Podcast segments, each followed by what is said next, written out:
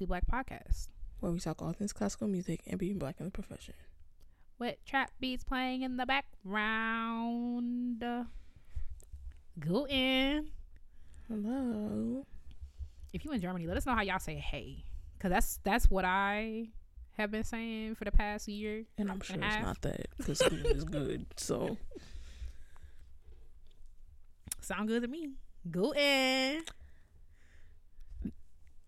Mm, it's it's literally good. So Wait, Couillet is Polish. Danke. Danke Jean. Yeah. All that.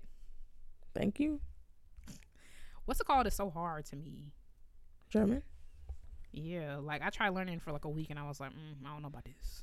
That's so funny because it's supposed to be one of the easiest uh, languages for English speakers to learn.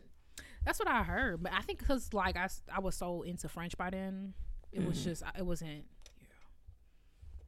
Yeah, French is all cursive and everything together. French is just so fun to say, like when you just be, it's all smooth and nasally. I like French.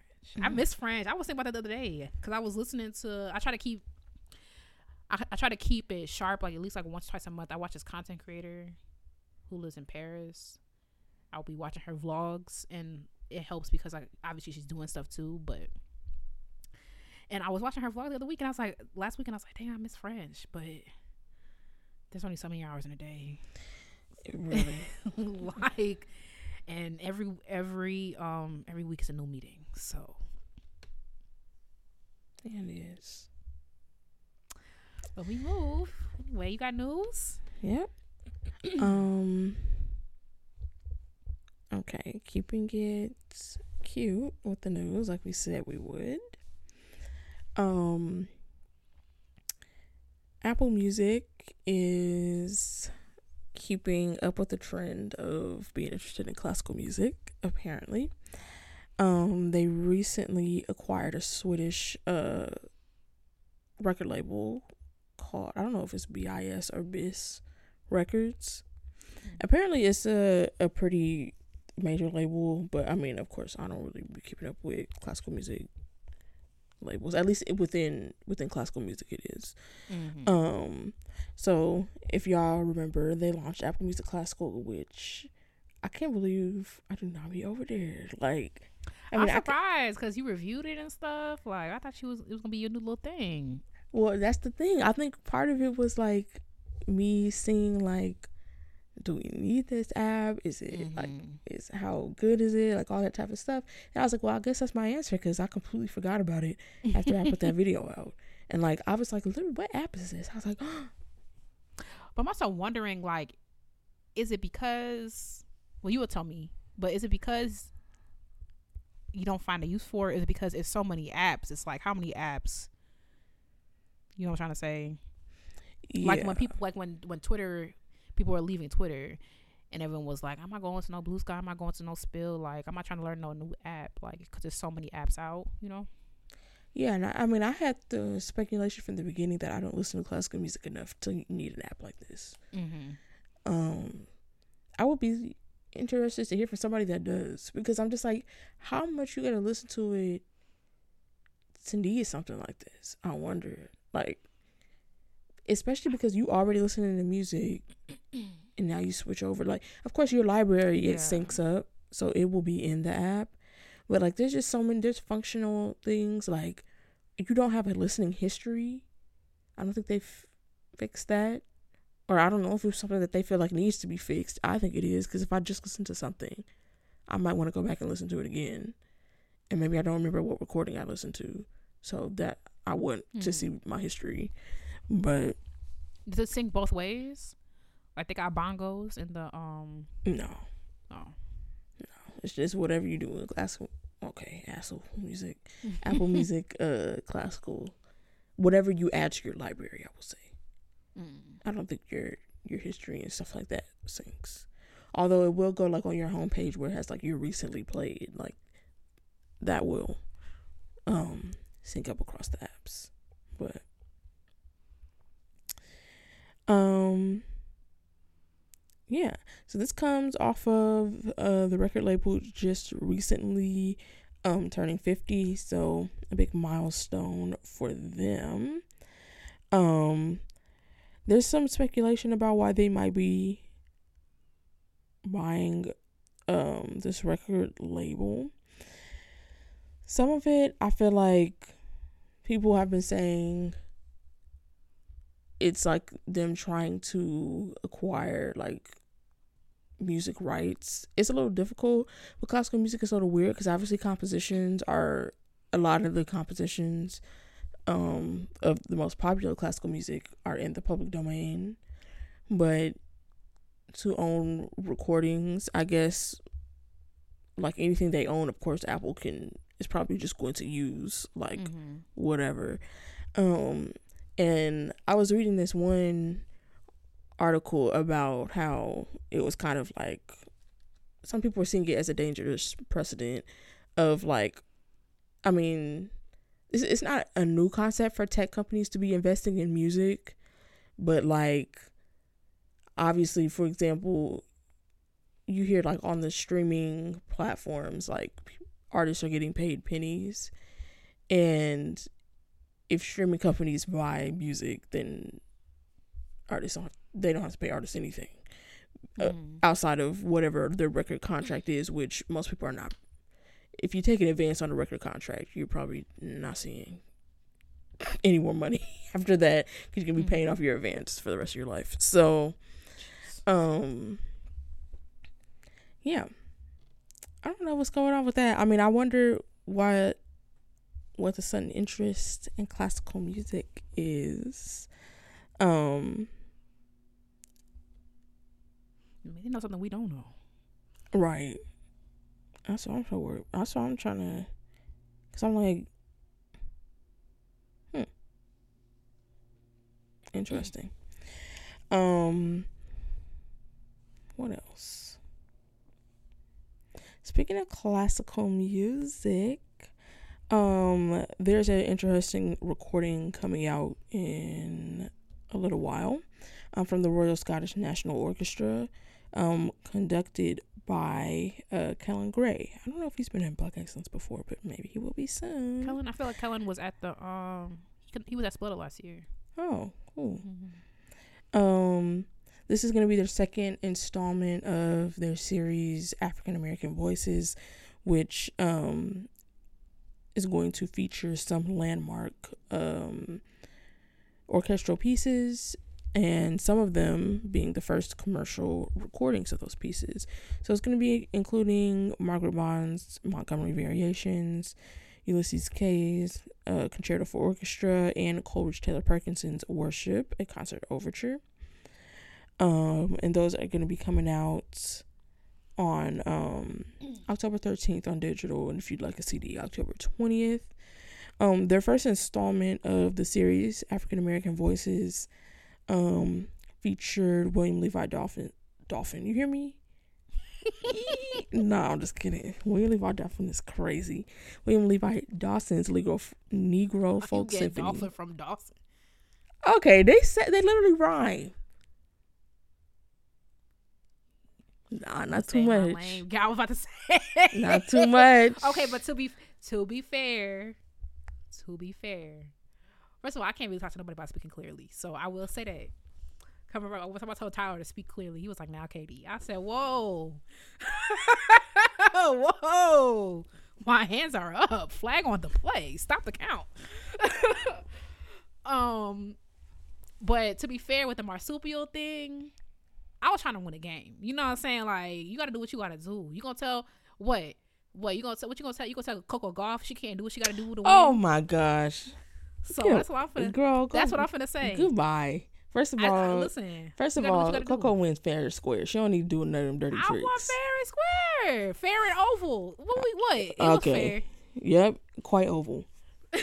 anyway, William Levi Dawson's Negro Folk Symphony, William Grant Still's uh, First Symphony, and George Walker's Lyric for Strings.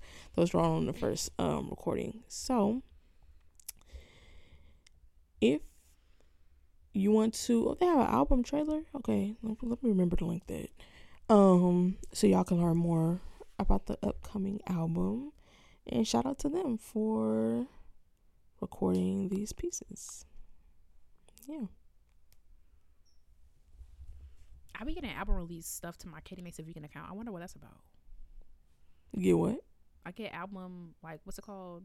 P like press. Oh. It's really Wait, for what type of music? For classical music. Uh, they probably because they know you. Dang, the PR people. It- They sometimes I get stuff from to my personal Oh, okay. because they probably know. Okay, Katie Brown, she classically black. But not my cat. I mean, to be fair, like my primary email was my. pri- I mean, it doesn't matter. But I mean, they just trying to reach you. yeah, come about to say my my primary email is not public. I don't think.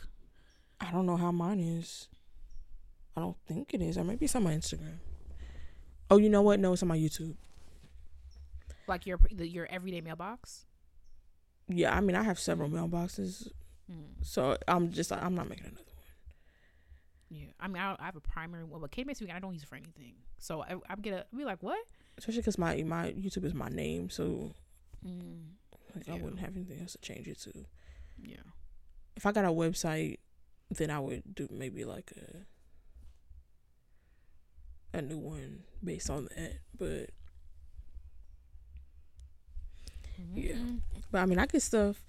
I also get to get some stuff that has nothing to do with this, and some classical music stuff where I'm like, I know that they they just send it out to their whole contact list because some things I'm like, now you know dang well we're not this. we should compare Like- lists because I I got I think I've gotten like four this week so far. not a not a speck of melanin in sight. You thought we was finna okay. Yeah, some of them are that. Um, but I was like, okay, y'all think I'm somebody? Okay, press release. um, but okay, moving on. So I was down to the Twitter. Um, I realized that I never stopped calling it Twitter, and I heard And um, won't. I didn't realize until I was watching a TikTok yesterday, and this guy, like this professor at Drake University, he polls his incoming students to see like how they're using social media and like just and like 18 year olds are still using Facebook primarily for family. I thought that was interesting. They're still using Snapchat, which I forgot about Snapchat. Shane uses Snapchat, um, and stuff like that. And he said X slash Twitter. I said what? I was like, oh yeah, and I click on that X every day. I'm like, oh, Mine still hasn't changed. what? My uh, it updated automatically on my laptop, which I was like, Ugh. but on my phone hasn't changed. I accidentally clicked the update button when I was updating my apps because I do it manually, and I turned my phone off because I was like, I still got my little bird. So There's a way that I, I bookmarked it, but I'll, I'm sure I won't. There's a way that you can change the icon, but I'm like, I'm just not that savvy, not that pressed. Um, so I saw a tweet or a post. oh, Um. Is it? Some people were saying, and it's so messy because and so poorly done. You're literally a billionaire. You could have done this well. When you go online and you look up something, like say like you look up Coco Gauff, people who tweeted about her, it will say Twitter underneath the thing on Google. Just what? and like I remember when they do the polls, it will be like, we're trying to make X better, and then it'll be like twitter.survey.com. It's like, oh like, I'm hoping it just. I'm hoping he gives up. So I saw a tweet that said, "What are ten artists to get to know me?" And I thought it'd be cute. So we already know, like, is it classically black? Yes. Is it classical music? A Jace? Also yes. So just manage your expectations if you're new here, and if you're not, then we move. All right. So let's let's skip the whole. Should we go back and forth? Let's. you go first. I'll follow, and I'll make a playlist. I don't know how we can do this. Like maybe we could pick like, cause I want to get I want to get the girls like involved with us. So actually, I don't know if I'm I'm not gonna promise a playlist yet, but it's gonna be something on our Instagram, something. I think we should get the girls to interact with us. So, who's your first artist? that's funny because you know, remember I told you we have a classically black playlist Mm-hmm. that we made like years ago, and I completely forgot about. it. I was like, oh, people added stuff to this. Oh bad, really? Yeah. That's cute. Okay, maybe we'll add like your favorite, add your favorite song right now at the moment. I know Libra, yo throat just dried up, but at the moment, I'm wrong. Favorite song from this artist at the moment to that playlist. Uh, we'll see. Nope, no, we'll see. Lots of time between now and Monday. Um. Okay, so these are in no particular order. Yeah, I would say that as well. No. I was gonna just do Stevie Wonder as my first one since this is the one everybody knows. I probably guess. I mean, we could really knock some of these out. Do you have? I'm across some of these out. Do you have Fred Hammond on yours? I do. Okay, I got Fred Hammond. Do you have uh, Kirk Franklin on yours? I do. Okay. I will not say. Do you have Beyonce on yours? I do. Okay. um, do you have Donnie McClurkin on yours? I do not. Okay, so I'll save Donnie McClurkin. Don- Donnie McClurkin is my second one. Good. So we can we knocked out three of them. okay. um, what's your next one? My next one is Jazmine Sullivan. I almost picked her. I just don't listen to her that much, but like every time she comes on my liked, what's it called? Like Spotify does a liked playlist. I'm like, Mhm. oh, your voice is just I know, and I was listening Incredible. to Jazmine Sullivan since her debut. That's the thing. oh for real. Yeah, used to hurt in the car. The Fearless CD used to go up. So I need to listen to her more. Um, my next one is Jonathan McReynolds. Now, I will be honest that I don't know a lot of his catalog. I realized this when I was talking to Mari a couple days ago. However, he has a song called God is Good that has me in a continuous chokehold. Like that song is so beautiful, it's so gorgeous. It's like what like I can't overstate it. I think ISBM when we first launched, we did a video series of like our top artists. I think I talked about this song. Like I just cannot yeah, he really did his big one. I want to get to know more of his music, so he's on my list. Um, when I'm in my music era, I will do that. Okay. Speaking of songs that are beautiful and gorgeous, my next one is Ice Spice. She shaking Yeah. like jelly. And then Period. Nelly. Uh, I love Ice Spice. I do too. I, I do need to- too.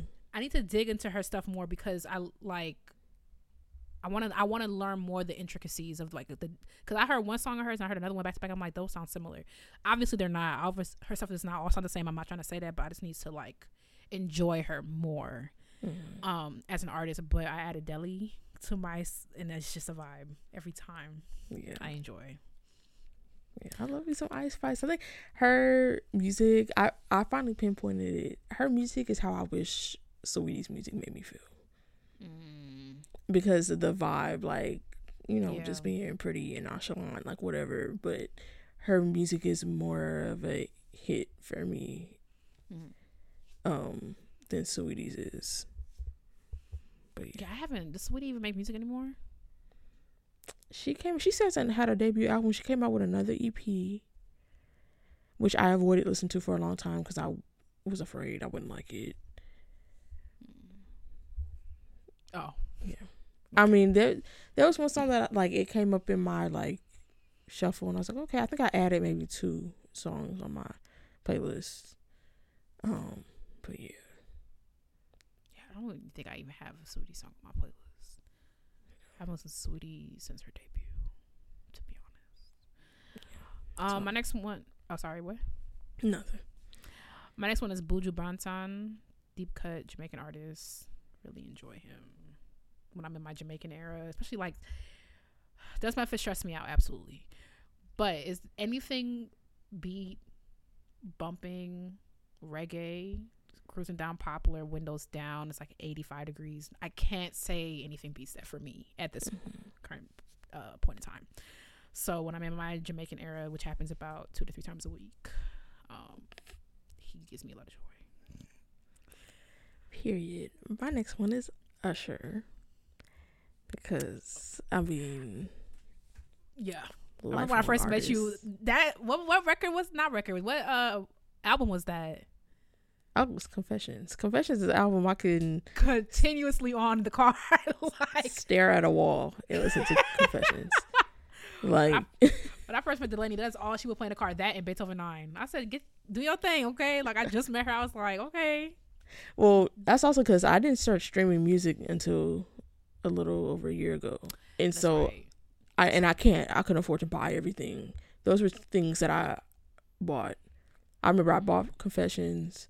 I bought Base Seven Nine, the particular recording that I liked. There's a couple other things that I bought, but if I was just playing in the car and I couldn't do Pandora and like skip stuff and like all that, then I would just put on music that I owned. I see. Makes sense. We Yeah. also live in Rochester. Everything's 20 minutes away. So, um, my next one is Cardi B. I love Belcalis. I feel like, I think honestly, getting to uh, know me is Cardi B. I love everything about Cardi B. I think she's fun. I think she's smart. Um, I like that she's always been herself, and she's just naturally funny. And she like I know the girls like I know there was like that whole controversy a couple years ago when that uh, MUA was like trying to say like oh Cardi was so mean and da da da. And I just feel like people are allowed to have bad days. I don't think you should be mean to the people who are helping you, but Cardi just people speak about people her peers also speak highly of her. So I just love that she's experiencing all the success and that people clowned her and now she's rich and fun and that's my girl. Okay, that's my girl. Period. Um, my next one is Kingdom with an E K E N G D O M. Who's a rapper who's also my cousin. That's Um, cute. who whose music I really like, and it's like, of course, he's my cousin. I would support him regardless of whether or not I liked his music, but I also would not go for his music as much as I did if I didn't actually like it. So, you know, like I might put it on my story or something like that and be like, oh, it's my cousin. but like I'd be telling people about his music, and it's actually like for the times that I've had, like you know, when at the end of the year when it's like wrap up, like his music be on my stuff because I actually listen to Mm. it. So. I like that. Um, and I like. I feel like we have similar. Like, you can tell his music is. He's a rapper, but his he also sings, which I didn't know, and somebody else is singing right now too. My dogs. So, if y'all can hear that, but um, Oh, I can't hear them. oh, okay. Hmm.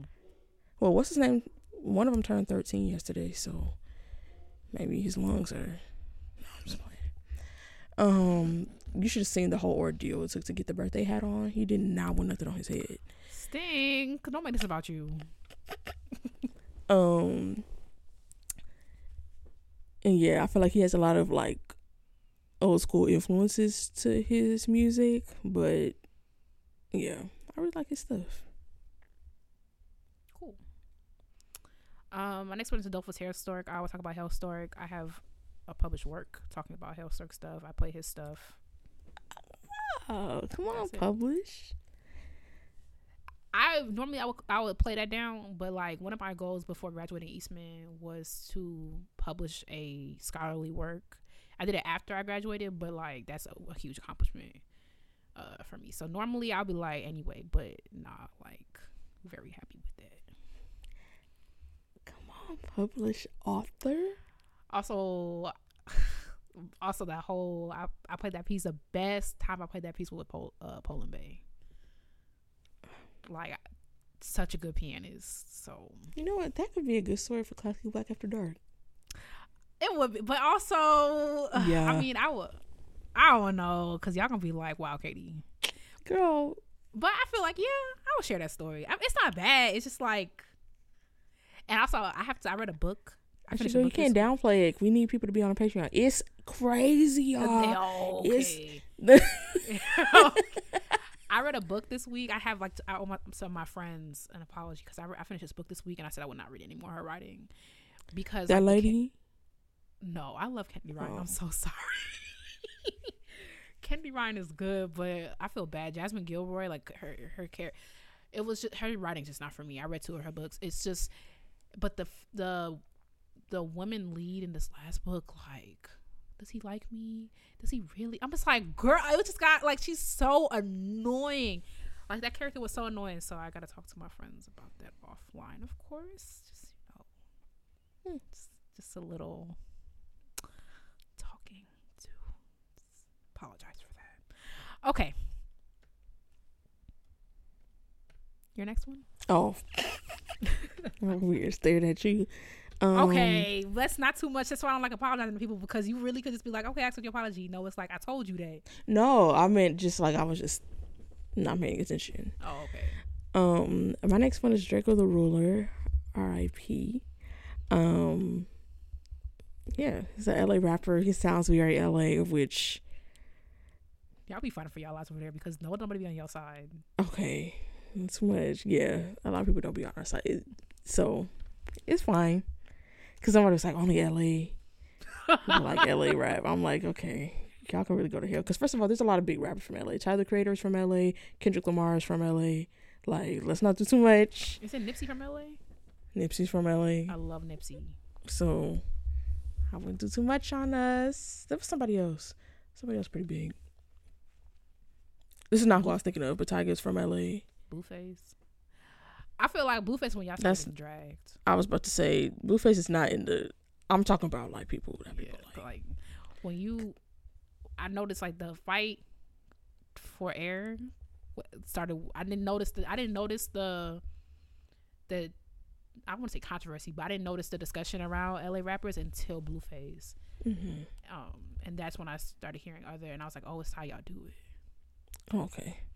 Not, And also West Coast, because I remember I played you that early E40 Oh. song, and your face was like, "What the heck?" Oh, YG. People like YG. I love YG. Exactly. The game. See, no, I love the much. game. See, not too much. Oh yeah, Okay. duh. Snoop Dogg.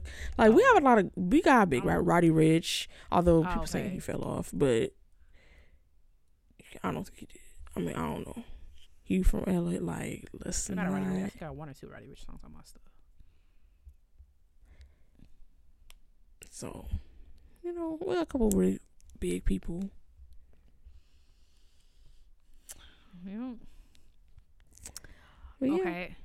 My next one is Bartok, just because Hmm. that's my story right now. Um, so I've never been a lover or a hater of Bartok's music. Um, I like his strings, chillax percussion because it's hard, and I like I like excerpts that are puzzles. Like I like the finger pattern keeps. I, like, I don't know. I don't know how to explain it. I like that um piece, but I'm just because like his little and shadows is kind of my thing right now. So if you want to get to know me, that's what I'm working on. Do you have one more? I do have one more. Okay. Um, I know I'm like turning it into a composer. Yes, I am. Um, not a classical one. Um, well, actually, I think he he's done classical music before. Um, but my last one is of course Immanuel Wilkins, who I love. So it's my man in my head. But um, yeah, I just find like I just remember I've never been so he's a jazz saxophonist and a composer and I've never I've never disliked jazz. It's never been my thing. Also partly probably because it was forced upon me so much as a bass player like the whole like how you you bass player you black you don't play jazz all this type of stuff and I just don't think I have an affinity for playing jazz like honestly jazz bass players fascinate me because I'm like how are you doing that like Them fingers be moving, baby. it's crazy to me. Like I'm like, I do not think I can do that. Like, Like they be, I, it's crazy to watch. like just physically and also just like the way, like I don't know, like I just my brain don't work that way. Like it's crazy to me. So yeah, I I was a lot of my interactions with jazz. I mean, my mom would go to a lot of jazz concerts, so like I did have positive interactions with it, but some of it was like you're going to jazz camp and or like and you're gonna be mad the whole time. But when I heard his music, I was just like, oh my gosh. So, um, and his music is like a lot of it's just listen to it. Just listen to it. And listen to an interview. Cause he know what he doing. Okay, my last one is head bird in charge of the girls, and it's Drake. I'm so sorry. I love Drake. I am I dis- am I disappointed in Drake constantly? Yes. However, also more recently, where is the album? That's the, the like you did all that talking, you do all your little weird. Where's the album that you promised us? Like I heard that I just read something. I think it might have been this morning or last night that he's releasing a single this Friday. Well, I I believe when I see it because he lied to us. Like literally, I went, I woke up, I was like, oh right, he released the album. Like I think two two weeks ago at this point, I went. Um, nothing. I was like, oh, I felt this feeling before when I went to Delaney's YouTube channel. Um, she didn't hear that, so y'all heard it though. Oh, I just realized what you said. so yeah, but I it. I just, I'm sorry. And also, I think like when I first started listening to Drake, Drake was one of the first. First started listening to like secular stuff. Drake was like one of my first artists. He's good, and I think his lyrics are good, and I think the girls who you're just weird if you don't think that. So now, if you don't like Drake, I understand. Lots. Yeah, no, because when he when he's on the radar uh f- freestyle with Central Cee dropped, and somebody was like, "I know we get caught up in Drake's antics, but like, this is not normal." It's like, and it's like it's not. not normal. Like, It's not. It's, it's like freaking incredible. Like, really good. It's just really good. Like, wow. And I think that's and, and similar to um the baby until it gets so much that it's just like I can no longer support this. Um, but I don't know. Just a really great lyricist. Really, like, really good at using words. yeah, it's just like Drake is phenomenal. So Hey y'all, do you want to join the most exclusive classical music club in the game? The Ebony Tower has all the antics and tomfoolery of a regular classically black episode, but exclusive. We got video, we got polls, we got classically black after dark, that's coming soon, y'all. We got Patron, we got feet, we got titties. Okay, we don't got none of that, but you can join us on Patreon, aka the Ebony Tower, at patreon.com slash classically black podcast for intermission polls, video episodes, live streams, and more exclusive content. We have multiple affordable tiers, or you can pledge an amount if you're choosing. So if you want all of that, you can join us at patreon.com slash classically black podcast. Okay, so speaking of antics, Florida's constantly in the news for um, a variety of reasons that gets more and more alarming every day because what if DeSantis wins the presidency? Like it could happen. I mean, you know what? Let me not talk about my let me not talk out of my butt. I don't know because I said I was gonna watch the Republican debate. I just haven't had enough willpower to actually cut that on because I want to say I want to when I'm against I want to I want to be able to pull reasons as to why this is ridiculous. But I I did watch a review from a content creator that I that be going to White House correspondence stuff and it's not looking good, y'all. It's not looking good. But when has it ever since 2016? Um, so one of the many reasons, one of the many Or things that 16, 19, so. Yeah, that too. So I was watching uh, a George Bush interview yesterday because it was 9/11, Oh, and I just kind of like sighed to myself. I was like, I cannot believe we really, really thought like that was that was as bad it was gonna get. Like, um, somebody told me like when they watched him get elected the second time, like they they cried like um bawled and um oh you know who this is because um i won't say it here just in case just in case that was a personal story because he he told me personally but like after trump got elected like that following day like there was no class. Um so i was like yeah. I i do not i do not um i've learned to not expect that it can't get worse.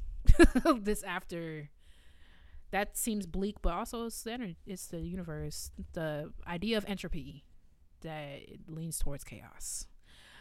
Anyway, Um, one of the reasons that DeSantis was in the news is because of the AP African American Studies course was banned in the state of Florida, along with AP Psychology, which I don't know why that was outside of like self awareness. Like, okay, that's not anything that will give knowledge. Literally anything that require independent thought because it just goes to like so a lot of y'all are just like very dumb. Like a lot of important people are very dumb, which is very alarming. It's very alarming because like okay, we'll get, we'll get to some of that. I was about that. to say, but also some of them are it's the exact opposite. Like the strategy that they're doing, like yeah. they know, especially like learning. I don't know, I don't know what you learn at AP Psych, but like, I mean, that might also give you a better grasp on identifying the ways that politicians manipulate people. I feel like I maybe this yeah, I mean, yeah, you made a good point. Like, I don't think DeSantis is dumb. Actually, I think I should take that back.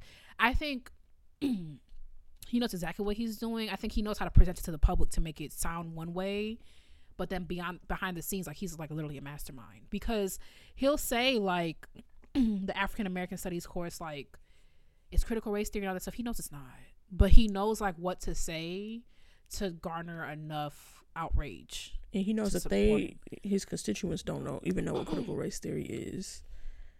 Yeah. So yeah, it's just a mess. It's a it's, it's mess. literally a mess, and it's actually terrifying. I don't. I took AP Psych in the fall of 2010, so I don't. I mean, the the 2010 2020, 2011 school years. I don't remember much. but I'm just like, what are you so? What is so? I don't. There's nothing in that class. You literally learn. I made a brain out of cake. You know what I mean for extra credit. Like you learn about different you learn about how the brain works. You learn about Pavlov's dog. You make a brain out of cake. You take the course. Like AP Psych is one of those courses. I mean, take the test. Like AP Psych is one of those courses that people want to take an AP class, and it's like no AP class is easy, but it's on like the easier side. Like it's not AP BC stats or BC calc. You know, it's you know. Anyways, all this AP, AP, AP. So if you don't know what AP is, especially like for people who are listening to us and you're not in America, AP stands for Advanced Placement. It is a upper level high school course that is optional. I want you to keep that in mind. Um, no one makes you take an AP class. It is literally not mandatory ever in any state. It never will be. And um, it's, it's you you can get college placement, but I feel like it's kind of when looking back, it's not an advised way to get college placement because you have the whole goal of the AP class is objectively take the AP test. And really to get college credit, you need like a five. and the girls are not typically getting five. So, but it's a good way to raise your GPA. Which is the highest score. Yeah. It's a, like, you think like, oh, I'm to take this class. Um, I'm to get a four. I think I got one four on the AP test. I never, I didn't get college credit because like, it just doesn't really help. The best way to get college credit is to take a college level class. Um, but it's a great way to raise your GPA. Also, I think my best development as a writer, as a thinker, came out of AP classes because it's really like a survey class of a co- of a college level course. Like if you were to think like like if you're taking AP Chem, you're looking at like general chemistry one mm, about that. So um you have to it's like something like you look beyond the surface of material whereas like maybe like a honors class will ask you like um how did the transatlantic slave trade affect those who are being enslaved like an honors class might ask you that an ap class will ask you how how does the how did the transatlantic slave trade affect black gen z so it's like something that's way more like overreaching and this requires a like deeper thought. Not saying that honors and regular students are not. I feel like that's in, that's goes without saying, but just in case. Um, so I, I already mentioned that AP is not um required. It's supposed to foster an open-minded approach to thinking. It opposes indoctrin indoctrination. Like it literally like that's the whole point. So as an AP student, you could take you literally could take this whole entire African American studies course and when writing your essay about why did how did the transatlantic slave trade affect Black Gen Z, you could say it didn't, and here's why. You can you can say after taking all the courses after reading all the materials after doing everything and you can as long as you can as long as you can cite because that's the whole point which is why like um it's just scary what's happening out there in the streets because it's like i feel like this not, should not even be a skill that taking ap should teach you. This should just be a general skill. Like if you can back up something with knowledge that is like from a reliable source from a a reliable source i think i said that twice um you can say no it, it didn't have any effects on on black gen z and here's why. It's not supposed to be like oh we're like to freedom. It's not supposed to be none of that. And in any course ap uh human geography ap us ap any none, none of those courses are meant for that. It's supposed to foster um open thought. So i'm gonna um oh and also one more thing before i move on an ap course must be taught in full it must every single thing must be must be taught by the curriculum. How teachers decide to do this, they have recommended sources and how can you do this? You want to do think, pair, share, where like you think on your own, excuse me, and then you work with a partner and then you share out to the class. Like you can do like techniques like that, but at the end of the day, you there are still things that you must cover, or you, a, a school cannot say I'm teaching AP African American Studies because you can't pick and choose what you want to use and what you don't want to do. Like where like as for me, like an orchestra, I could be like if my if my beginners don't get to hook bowing by the end of the school year, then they don't get to hook bowing by the end of the school year. Uh, just for uh, contrast. Okay, so I'm gonna talk to uh, some of these course goals because I can see why the girls are mad if you hear them. Um, so some of the course goals for African American AP African American Studies apply lenses to multiple disciplines and to evaluate key concepts, historical developments, and process processes that have shaped Black experiences and debates within the field of African American studies, to identify connections between Black communities in the United States and to the broader African diaspora in the past and present, to compare and analyze a range of perspectives about the movements, approaches, organizations, and key figures involved in freedom movements as expressed in text based data and visual sources to demonstrate understanding of the diversity and complexity of African societies and their global connections before the emergence of transatlantic slavery, to evaluate the political, historical, aesthetic, and transnational context of major so- social movements, to develop a broad understanding of the many st- strategies African American communities have employed to represent themselves authentically, promote advancement, and to combat the effects of inequality and to identify major themes that inform literary and artistic traditions of the African diaspora. So when um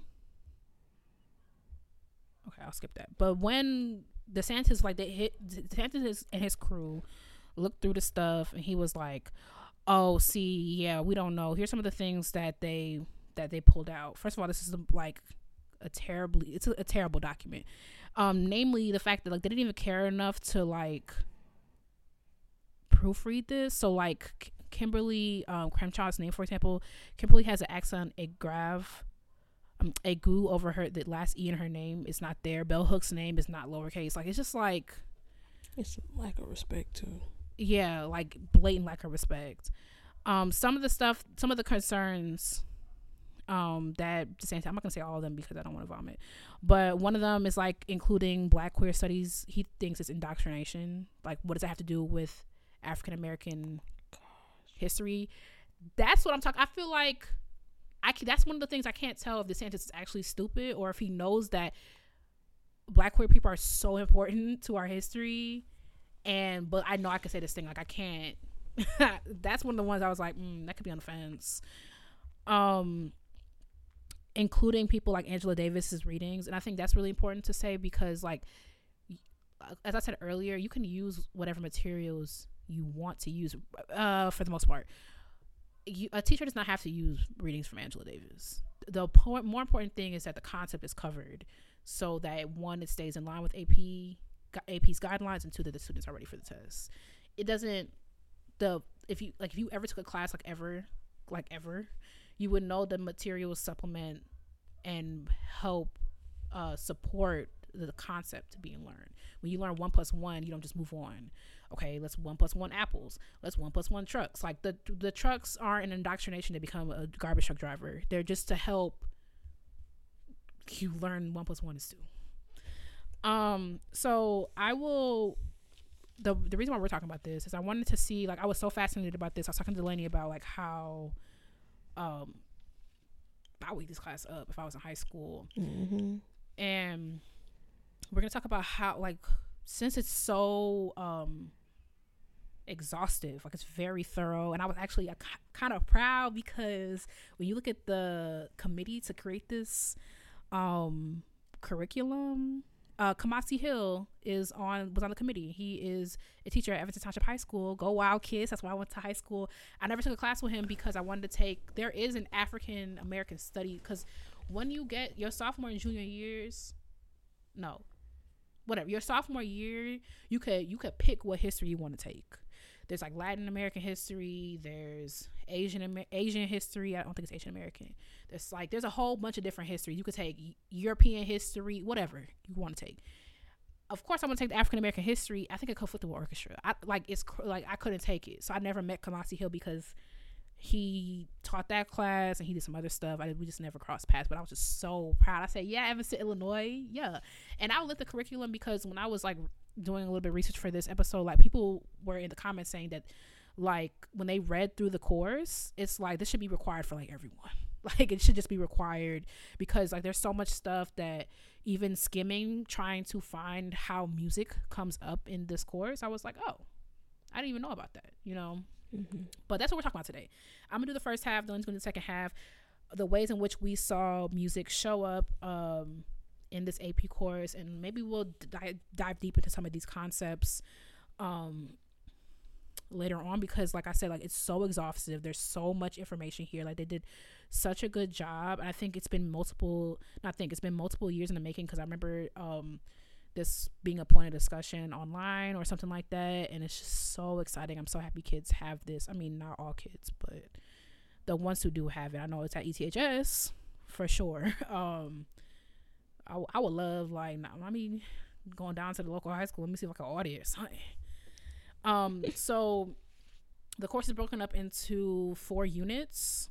Um, the first time I see music come up is in Unit Two under a category uh, under a topic called labor culture and economy. Um, so this talks about the learning objective here is to explain how the rise in um, cotton as a cash crop drove the growth of uh sorry am i the right thing am i the right thing i'm off do do do Ooh, like this being ghetto. Hold on. I want to make sure I wrote the right page down.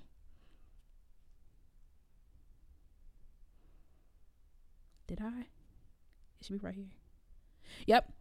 Okay. So the learning objective here is to explain how the growth of the cotton industry in the U.S. displaced enslaved African um, American families, and this is really annoying. I can't zoom in without changing the page.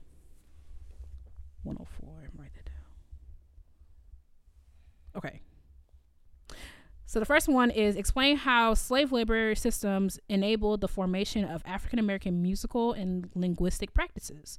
So um, it talks about the gang system, and it says in the gang system, enslaved laborers worked in groups from sunup to sundown under the watch of discipline of an overseer as they cultivated crops like cotton, sugar, and tobacco. Enslaved people working in gangs created work songs in English with syncopated rhythms to keep pace of work and it's something also um, interesting below that, which is not has doesn't have to do with music. Um, was the was talking about like how like the Gullah the Gullah people liked how they kind of came up with their language because they had a, a, different system where they had it was more autonomous, which I the use of that word in this context is, is crazy, but nonetheless, so they were able to kind of create their own language. And I thought I was about Delaney when I saw that because um, I was like, cool. Okay, the next one, the next place I saw it was under the topic of faith and song among free and enslaved African um, Americans. And this was cool because um, it kind of touched on a topic we talked about uh, before about um, who sings Negro spirituals. And I thought this was like um, a cool nod to that and uh, alignment of our topics. Um, so the learning objective here is to explain the multiple functions of the functions and significance of spirituals. So it says music, musical and faith traditions combined in the U.S. in form of spirituals. The songs enslaved people sang to articulate their hardships and their hopes. Enslaved people use spirituals to resist the dehumi- dehumanizing conditions and just injustice of enslavement, express their creativity, and communicate strategic information such as plans to run away, warnings, and methods of escape. The lyrics of spirituals often had double meanings. These songs use biblical themes of redemption and deliverance to alert enslaved people to opportunities to run away via the Underground Railroad.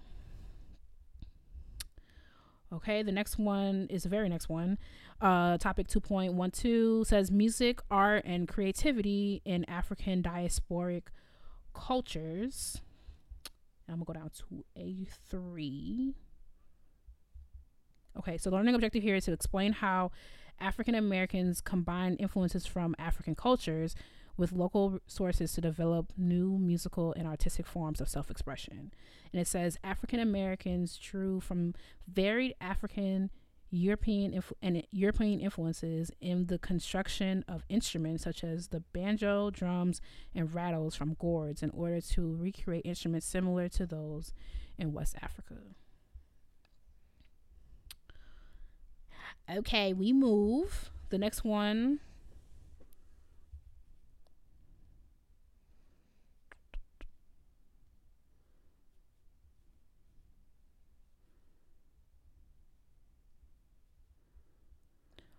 Um, topic 2.24 Race to the Promised Land, Abolitionism, and yep, that's how you say that, and the Underground Railroad. so this talked about uh, Harriet Tubman, and this reminded me of that Drunk History Crystal did. Like, I, I forgot that I haven't watched it in a while, so I'm probably gonna watch it.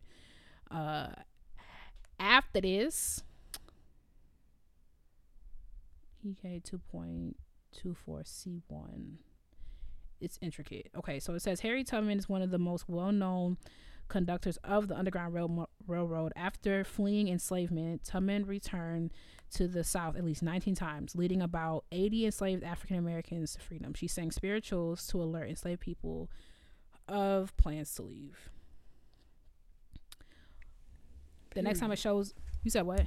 I said period. That's why we when we did that Negro spiritual episode, that's what we talking about yeah, it just makes it like when you see it like contextualized. We were talking about it. I, no, we well we contextualize it, but like in in the scheme in the grand scheme of like African American history, it's like maybe y'all shouldn't be singing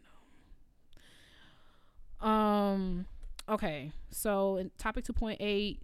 Nope. 2.28 says Freedom Days, commemorating the ongoing struggle for freedom and the learning objective here is to explain why Juneteenth is historically and culturally significant. Uh, this could be a little point of the girls get a little about this, but hmm. um, the earliest Juneteenth uh, celebrations included singing spirituals and wearing new clothing that symbolized newfound freedom, along uh, along with feasting and dancing. At that time, Juneteenth was also called Jubilee Day and Emancipation Day we have an episode on Juneteenth. I feel like recently. I don't know. I, I forgot to write the number down. Um, but it's somewhere. Um, when I find it, I'll link it.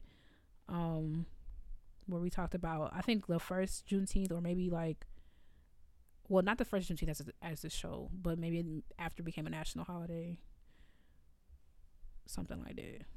Mm. We do mm. the show every week, so we move. Okay, topic 3.8 says uplift ideologies. and the learning objective here is to describe strategies for racial uplift for social advancement proposed by African American writers, educators, and leaders at the turn of the 20th century. Um, and here it says African American literature, poetry, and music, such as Lift Every Voice and Sing, encourage African Americans to take pride in the heritage and cultural achievements.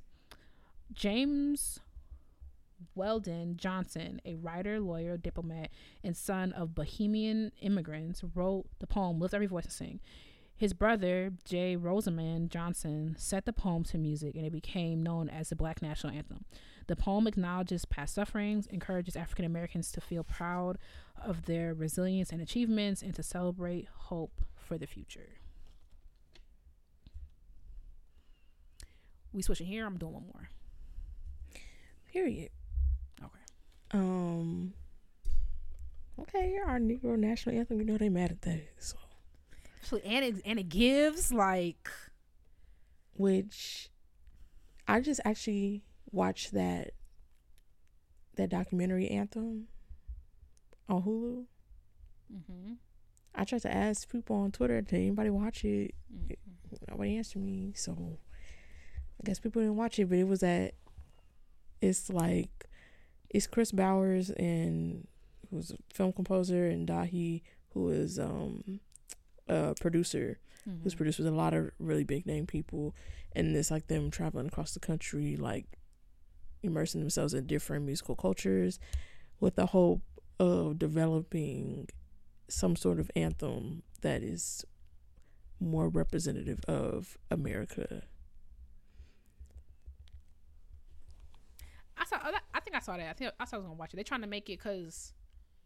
What are they trying to say? They're trying to say like. Cause like there's like Christian themes in in the Negro National Anthem. Are they trying to make it more representative that way? Like representative what way? Of the diversity of America at large. Oh, at oh, Yeah. what you think about that? About the concept or the documentary? The concept. I mean, obviously,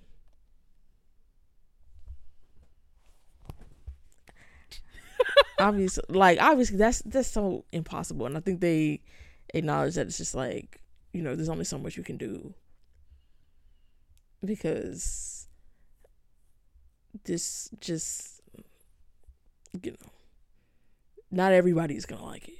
Mhm. So, um, but they they had some interesting language around that too, like what is accepted by versus made for, sort of thing. You Mhm. know, because it was not going to be accepted by everyone, but yeah, maybe we should do a little thing because Yeah, I'll be down. there was a there's a few things that I won't get sidetracked on um right now. But um yeah. Okay. So I'm gonna be doing some more of these, some of the um in the latter half um of the course. Um yeah. Starting with HBCUs and black education, which is um one of the topics. So some of the learning objectives of that is to describe the founding of historically black colleges and universities in the late 19th and early 20th centuries, including the role that white philanthropists played. And I know they added that in there because I how people felt. And I'm like, here, come get y'all juice. Like, they said, including the role that white philanthropists pay, pay, uh, played. See, I can't even get off my tongue. I'm about to go to class that day because I want to hear. Like, I just I was today years old. Like, not not today, but um, I start, certainly a couple months ago. I KevOnStage because I think he took his sons on a HBCU tour. One of them must be applying to college, and he's like, you know, these these schools named after white people. hmm I was like, I did not know that. I was like, what? I think that was when I found out too. I was like, wow. Wow. And you know what's crazy? Like, what? That's why I said like this class would eat. Like, what's that? Did I write it down? That Morrill Mor- Memorial Act it sounded familiar because like we spent like three days on on African American history in AP. Um, it sounded familiar, but when the girls co- Congress passed this thing and they were like, you either like you have to show why that you are you are why you're not accepting black students into your colleges. And the girls were like no we're not doing that. And that same year or whatever like the result of that was like 18 or 19 new hbcus that's crazy. Like i said i was gonna go read more about that act. Like they were like let more black people in or show it like show us why they're not getting in. And they're like no thank you. They can have their own Um, and another learning objective is to explain how the creation of HBCUs in the Un- United States impacted the educational and professional lives of African Americans nationally and internationally.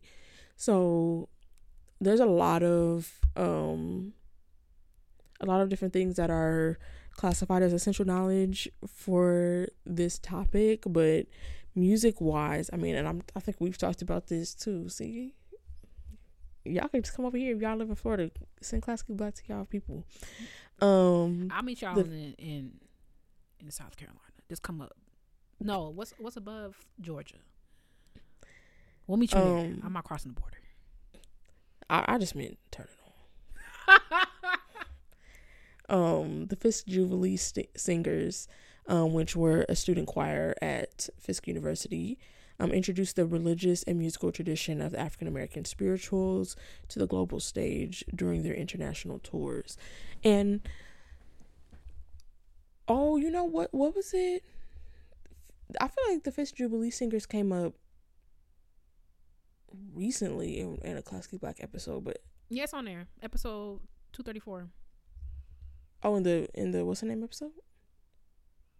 The spirituals episode.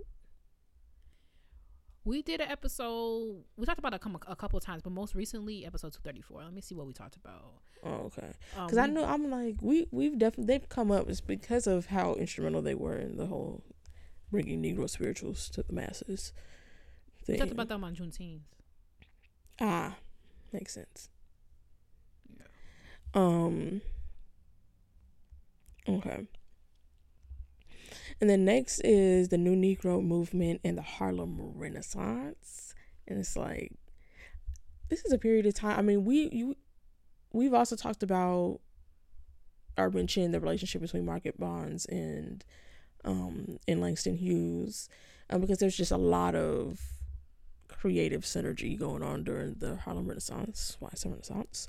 But um I also feel like this is a period of time that I would love to know more about. But um the learning objective is to describe the new Negro movement, emphasize how it uh, emphasized self definition, racial pride, and cultural innovation. And so, obviously, a part of that cultural innova- innovation um, was music. So, um, the New Negro movement encouraged African Americans to define their own identity and to advocate for themselves politically in the mix in the midst of the Nadir's atrocities. And the Nadir is a period of time where race relations was particularly dismal um, after the emancipation um, of slavery and the Reconstruction, where white people had no use for black people anymore and decided they were just going to start killing them. Um, and it was just like a particularly terrible time for that. Um, the New Negro movement also pursued um, the creation of a black aesthetic, which re- was reflected in the artistic and cultural achievements of black creators. And I think that's like, that's also super important because, like, when people talk about like bringing race into music, like whatever, the formation of like musical styles and stuff is is a product of like your environment and so to be in a, a renaissance where so many people from different artistic disciplines are living in close quarters and also you're in the midst of segregation and all that type of stuff like race cannot be extracted Right. from the styles of music and art that were developed during this time. Um, so it also says that the new Negro movement produced innovations in music like blues and jazz, um, art and literature that served as counter narratives to prevailing racial stereotypes. These artistic innovations reflected the migrations of African Americans from the South to urban centers in the North and Midwest. There we go again. Because um, people were bringing, of course, whatever um, artistic influences that were from you know, where they were from locally and mixing them together, just like, I mean, that happens, you know, when people were enslaved and coming from or being brought from um, all over Africa and other parts of the world. Um, and also, I never actually, I didn't really even think about that, but I guess we think about it in a modern perspective of like how black art defies stereotypes because it's like us writing our own stuff in a way that's accurate to us. But like, I never thought about that in relation to the, the Harlem Renaissance. That like, yeah, so much media was just like minstrelsy and like mm-hmm. all this stuff. And I mean, we did that episode too on minstrels, um, black minstrels. I forgot about that. Oh yeah, what was that? No, I'm not going back to that. Um, oh my god. Um, but this like Renaissance created a whole like whole swaths of you know bodies of work that defied stereotypes and made it so that you know black people were were telling their own stories. Okay, so the next one goes all the way. What's this? Unit four. And it jumped quite a uh, bit. I was like, dang, y'all gonna mention it, but it's like literally talking. yeah, everything. it does jump uh quite a bit. Hold on, I'm like scrolling. I'm like, oh, on, I need to get some of these. Like, this is how are they covering all? This is a year long. It's a year, yeah. Okay, I was about to say it's intense. Like AP ain't no joke. Like it's like a chapter. It's it's well, it depends on what book they were using, but like AP was it was like a chapter a day. It was like a unit a month. Like it was crazy. Like it was just very stressful. And that does sound crazy because also I feel like for something that goes so in depth, it's like that is a lot to fit in. I'm like, how in depth can you really go? And in any one of these things could be its own class. Yeah, and it's like what's particular. What I remember being particularly stressful um i mean every ap class has what they do because this is like whatever like an ap lit you might read like one book every two weeks. Mm-hmm. but like it, it, just varies. Uh but like ap language it was like what we doing in here? We just farting around. Like it's it's felt like whatever. But like ap US, it was like how in depth can you go? But also it has to be in depth you know like that's what and then it's like you're doing two things at once. You're preparing for the ap test but you're also taking a class so you you still in, in the midst of all that you still writing papers. You, mm-hmm. you had to we do these things like called DBQs. You mm-hmm. still got to you still got to take a final. The finals were cumulative, so it's like the first final will be the first semester, and then the second final will be like everything, and then mm-hmm. it's like then then we go. You got two weeks. They preparing you for the AP test. You know, so it's just like it's very stressful. I remember um, when somebody was like, um, when the COVID thing was going around, and Nicki Minaj was saying that her cousin's friend in Trinidad testicles got swollen from the COVID vaccine, mm-hmm. and it was like, wow, in, in 15 years, Nicki Minaj's cousin's testicles going going going to be on the AP uh, APUSH DBQ. no. Literally, like, no, for real. They'll be like, explain. That's why, like, people be like this and that on AP. Like, no, like, you could tell you either don't fully understand it or you don't want everybody else understand it because that's the cool thing. It's like you have to learn all this knowledge and you zoom out. Mm-hmm. And it's mm-hmm. like give an instance of miscommunication like or like how does social media play in miscommunication and like that could be that would be a lit DBQ like I know you said they don't force people to take them but they ought to uh, yeah yeah I just think it's like they have to. There should be some middle. I just think it's really just the pace. Mm-hmm. Like you just feel like you just can't. Sometimes you just feel like you can't catch your breath. Yeah. Um. Okay. So the arts and the politics of freedom. So this is. I mean, obviously, it's gonna be kind of heavy on music. or just arts in general because it's literally the arts. Yeah. But this is um the purpose of this topic is uh, to explain how artists, performers, poets, and musicians of African descent advocated for racial equality and brought international attention to the Black freedom movement. One of my favorite topics because you know race and music. Um, this is during the Black Freedom Movement of the 20th century, Black artists contributed to the struggle of racial equality through various forms of expression. Their work brought African American resistance to inequality to global audiences and strengthened similar efforts by Afro descendants beyond the U.S. Performers like Josephine Baker, an internationally known performer and civil rights activist, critiqued the double standards of an American democracy that maintained segregation while promoting ideals of equality domestically and abroad. Um, also, musicians such as jazz bassist Charles Mingus composed protest songs relying on African American musical traditions like call and response. Their music drew global attention to white supremacist responses to racial integration in the U.S. And you know what? I'm glad I decided to finish reading all of that before responding because there was some um stuff that I was gonna I was gonna mention protest songs and they actually added a new Grammy uh category for like best song for social justice. Hmm. So um I mean I guess that type of stuff is still um continuing and I mean, yeah, this is a very interesting unit because like the whole like call and response thing too is something that stuck out in the video that I'm allegedly working on Not allegedly, about gospel today. and hip hop because It's due today. um because that's something that shows up in both my calendar. um and I was in nice both genres because I was sending So- reminders. I told you I put in my calendar, and I was sending you reminders. that you one yesterday. I sent you one. And so the next week. section So I just find it interesting that you said allegedly. I'm waiting for my video. So that's that's that's that's that's that on that. Like where I'm for I'm sitting there's ten hours left in the day.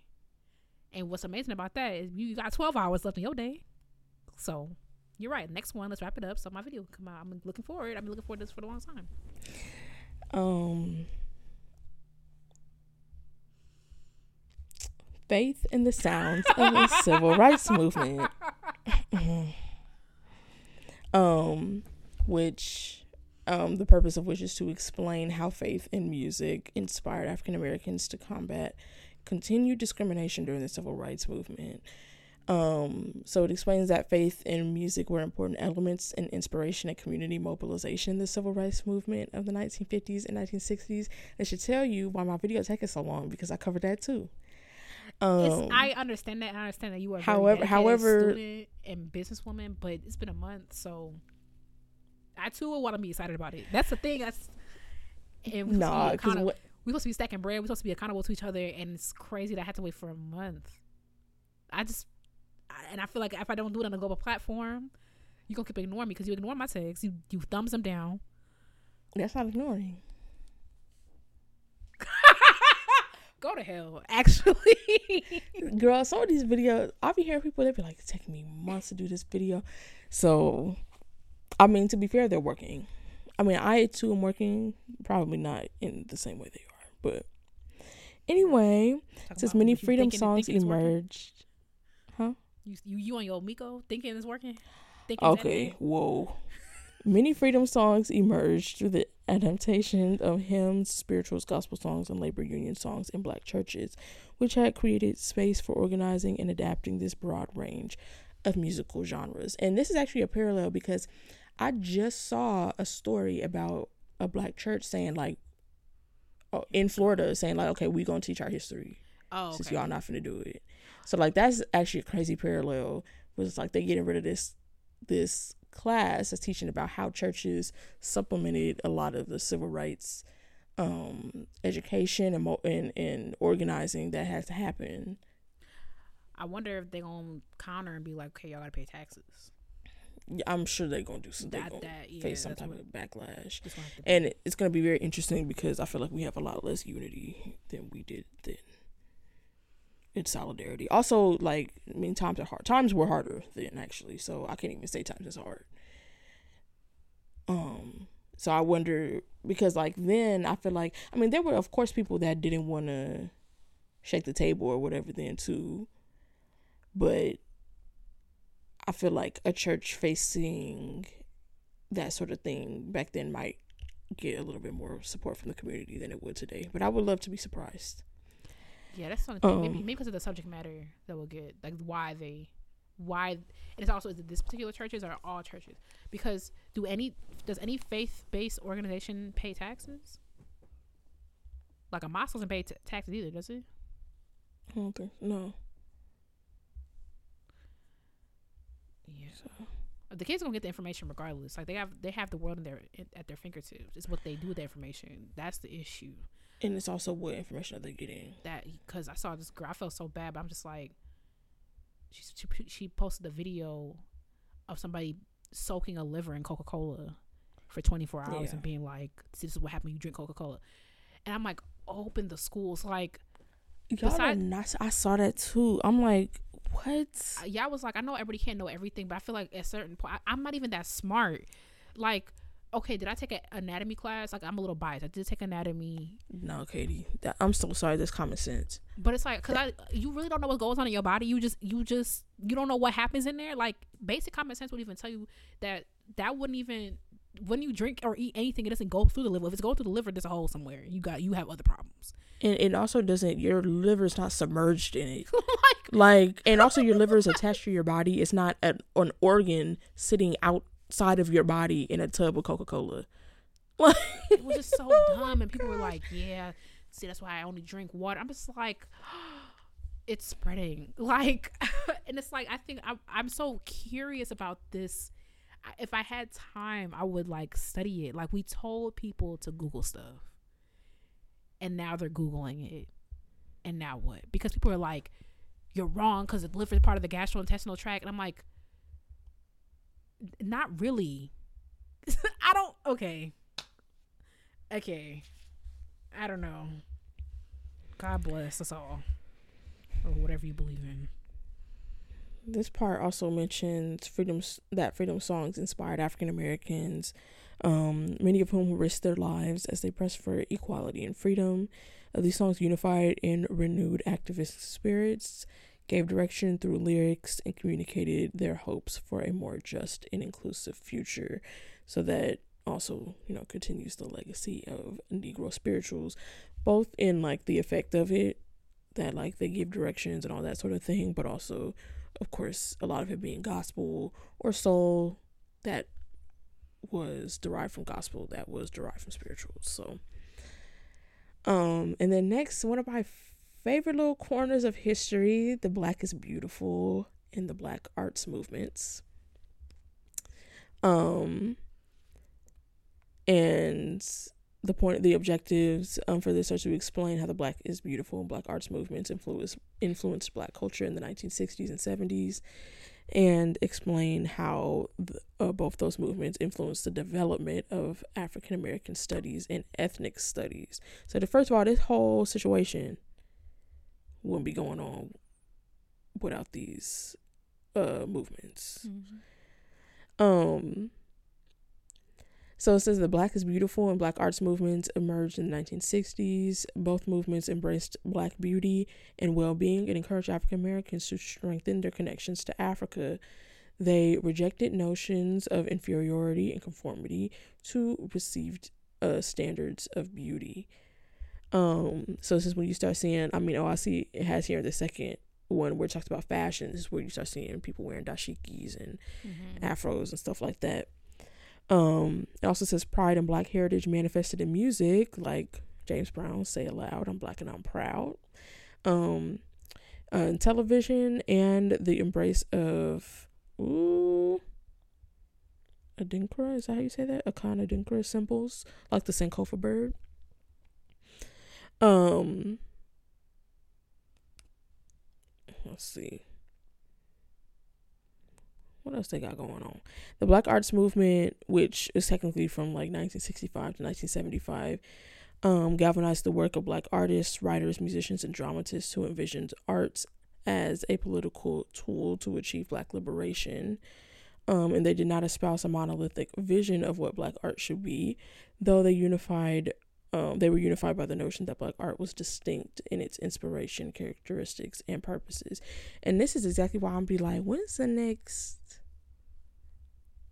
like Black Renaissance coming? Because this is kind of like the next one after because so much both in like arts and also just like they said the whole development of African American studies is in this period of time. You think we approaching one, or you think we in one? I feel like I feel like there have been renaissances in uh, like sectors, but I don't know if there is one at large. And it's so funny because you think it would be easier for there to be one since we're more connected but also because of that, I think we're also more like sectioned off. I was just about to say, like, we're more, we, you can reach somebody easier, but I feel like we are so like in these little silos. You know? Right. Because you can, there's so much like, you can hyper service yourself with your interests and like, you don't ever have to interact. Like, as classical musicians, we wouldn't, we don't ever have to interact with filmmakers if we don't want to, mm-hmm.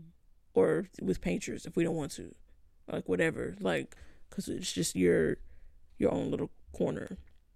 I'm also wondering, like, when okay, because I feel like I can't tell, but I feel like we're kind of in one right now. But I can't tell if it's because like we do this kind of work, but you know, like we had we had like insecure beyonce on tour with renaissance like black composers like you know, I feel like it's kind of I feel like it's kind of happening a little bit. You know what I mean? I don't mm. know. I feel like Insecure is a part of a Black Renaissance in television. So you're thinking these as, as like separate. That's what I'm saying. Like I mm. think it. I think it is because I wouldn't even. I feel like maybe because I see maybe it looks different for us now, but I see it as sort of all of these renaissance ha- what they have in common is like collaboration and like things are connected and to me like those things are not connected like so that's why i'm like i have a hard time especially because insecure like especially because those don't I mean, there's a lot of stuff that doesn't overlap, but I, I don't know. It, I guess maybe it was hard for people to see it then when they were in it. Yeah, that's what I'm because I'm like, I wonder if we'll see it like after it's done. Mm-hmm. Because it probably was just a bunch of people just in Harlem writing poetry, and you know what I mean, like yeah. Because I do think yeah, it has to be defined afterwards. Because then it's like okay, Renaissance is over. You know, like yeah. it. I do think our last, our closest thing was like the rise of hip hop, because that sparked it was so new it sparked so many things it sparked what like hip hop going into the mainstream and like its rise i think that was our last black renaissance because the hip hop publications like that was a was born out of that mm-hmm. so like so many new writers were coming up so many radio personalities so many like all this type of stuff um it a lot of different um aspects of black culture were were born out of that. It was a renaissance in fashion because it was a it, it was influencing streetwear, it was influencing media, it was influencing radio, it was influencing TV. Like mm-hmm. I think that that was kind of at the center of our last like true mm-hmm. renaissance. But speaking of last, the final um section where music comes up is actually about music the evolution of African American music. And this is one where I was like, I need to see what they're talking about because Wait, that could I mean got, a lot of things. I got two more. Hmm. There's I got I have two more. Oh. Yeah, the Afrofuturism one. Oh, I didn't see it on here. You have three pages. Mm-hmm. Oh, I only got two. Oh. When you sent it to me. I mean, we could. You want to leave it out, or you want me to send it? No, we should do it. Why don't we send? What? That's so weird. Here. Okay. Well, um, so my last one is evolution of African American music. Um, and I was like, what they mean by this? Because that could mean a lot, especially, you know, we left off in the 70s. So, um, which was dang 50 years ago. Um, it says the learning objective is to explain how African based musical elements and changing social conditions in the US influence the evolution of African American music. Um, so the first part of the essential knowledge says African American music is a form of expression that blends African and European musical and performative elements. I was like, I would like to take this. See what do you mean by that? Like, I there are some styles of music where obviously I can see what you mean by that, but like to say African African American music is and then that's the definition. I was kind of like, hmm, okay. Um, it also says African based musical elements such as improvisation, call and response, syncopation, and the fusion of music with dance shape the sounds, performances, and interpretations of African American music. These and other cultural elements unite various musical genres throughout the African diaspora. Um, also says the African American musical tradition has influenced and, in some cases, revolutionized international and American musical genres such as blues, jazz, gospel, rhythm and blues, and hip hop.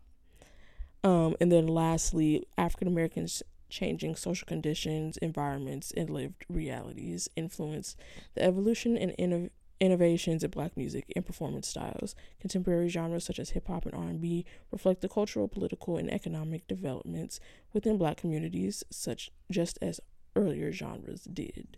So, yeah, that's also in my alleged video. So, I'm excited. This this uh this class seemed lit. Yeah, we do have one more and mm-hmm. we were trying to think like, should we cut it out or not? But you know, right now we on our Ron DeSantis cutting it right, out. Right. Okay, so it's it's very brief, but it's um topic uh 4.19 Black Studies, uh Black Futures, and Afrofuturism.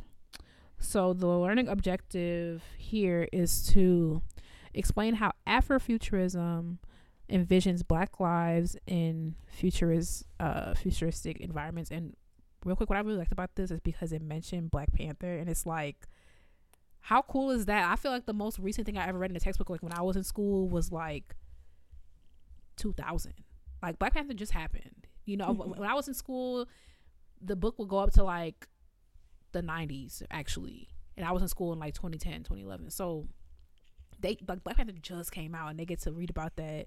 Um, it kind of makes it feel like a little bit more uh contextualized. Um, and the specific one that uh mentions music uh, the essential, essential knowledge is Afrofuturism is a future facing, boundless exploration of Black life through the lenses of Black people.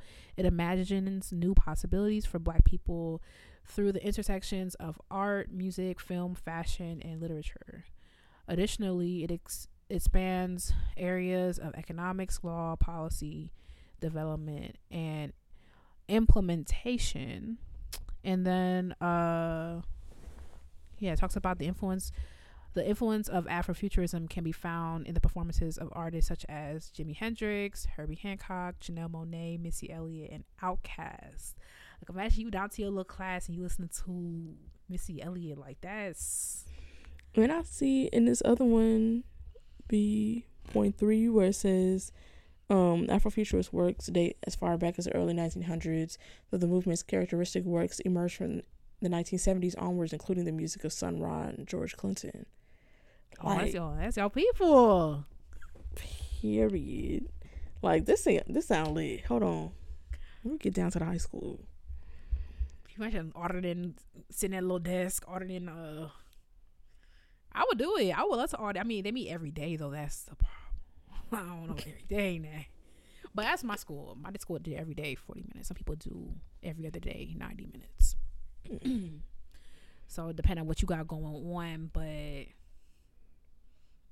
don't know. Maybe we could strong arm Richard to teach us over the summer. Conceptualize his course, and we want to take it. Let's meet on Zoom. That's crazy. Can you imagine? Not an on-demand professor.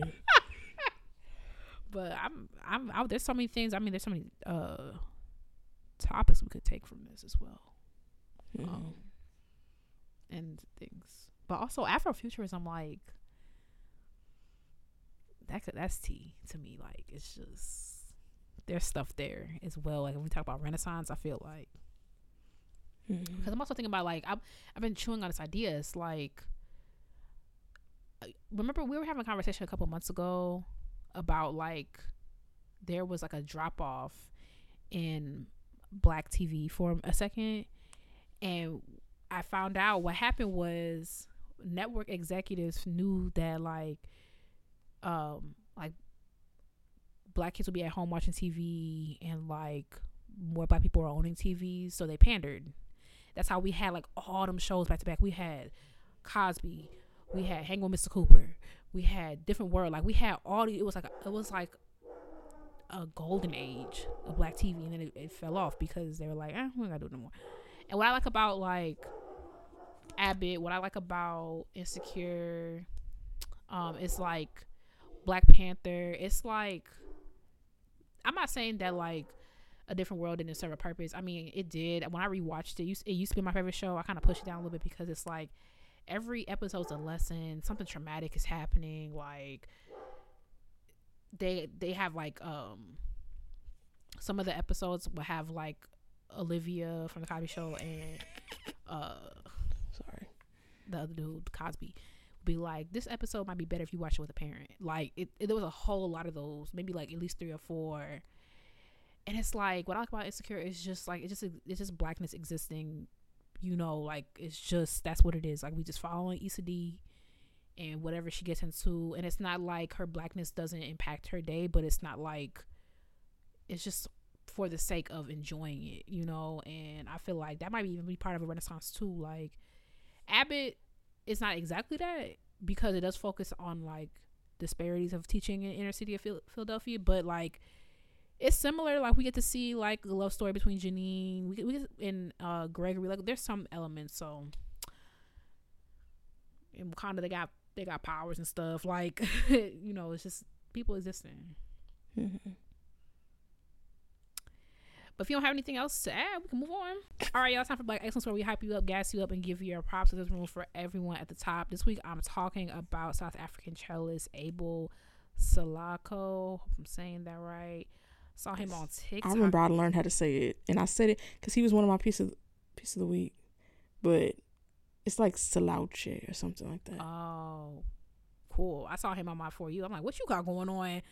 He Yeah. was like, and he, it was interesting because he sparked a bit of debate among the TikTok girlies because the the musicians, it was it was kind of like serendipitous because uh Robert was on on Twitter talking about uni- music is not a universal language.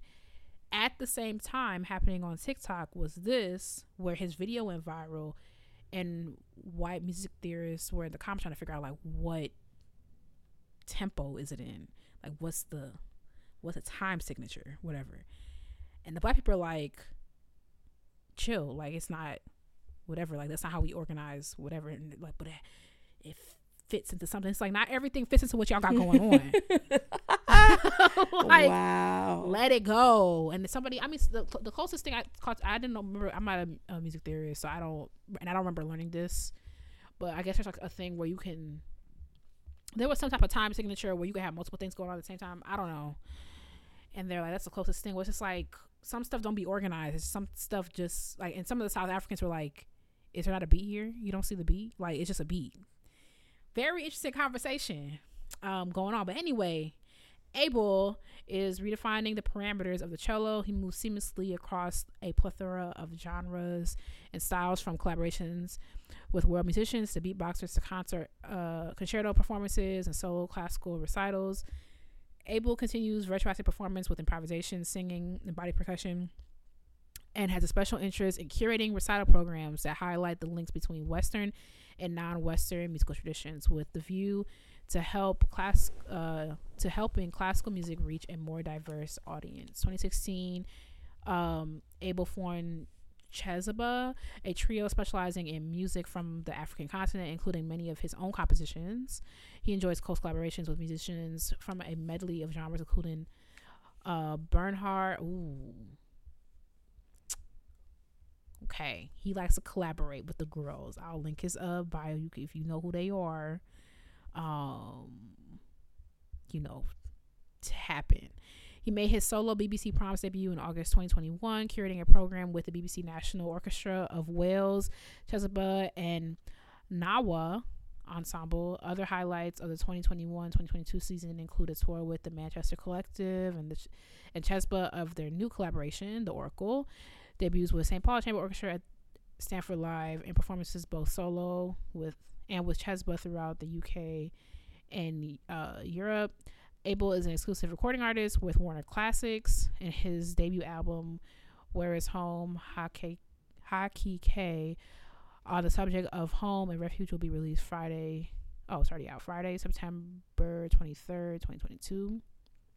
He completed his international depart nope international artist diploma at the royal northern college of music in july 2018 alongside his numerous awards and recognition throughout the industry in May 2021, Abel was announced as an inaugural Power Up musician creator participant in the PRS Foundation's new initiative to address anti black racism and radical racial disparities in the music sector. So, shout out to you, Abel, and all the amazing work you are doing. Yeah. Period. Yeah, he's one of those people I'm like, I might emerge from my crypt to see him live. I will go cause, like because it's very exciting what he's doing. Yeah. Yeah. Um yeah, I started following him. And he's one of the people on Apple Music Classical, like they have these things where like they'll have an artist like curate a thing. Like I know Hilary Hahn has one. Mm. Um, but I listened to some of his where he's like talking in the middle of like different stuff. Um that he curated. Um, so yeah, my piece this week is Montgomery Variations by Margaret Bonds. Period, TT Bonds, period. Well, congrats. You made it to the end of this program. Thank you so much for listening to Classically Black Podcast. Don't forget to follow us on social media at Classically Black Podcast. If you have a piece of the suggestion, a Black excellence suggestion, or an intermission suggestion, send it to Classically Black Podcast at gmail.com. If you're black, join ISBM. It's free 99 And last year, we talked about, um, it's a nice full circle. We talked about the Harlem Renaissance. That was kind of like uh, our pillar. There will probably not be a convening in its typical way, but you'll know more if you sign up. ISBlackMusicians.com, ISBlackMusicians on social media join the Ebony Tower. Um, it's lit. It's exclusive. Everything expensive. It's not expensive. everything exclusive. Everything exquisite. Period. That's patreon.com slash classically black podcast. Thank you so much for listening, and we will catch y'all next week. Bye, y'all. Bye.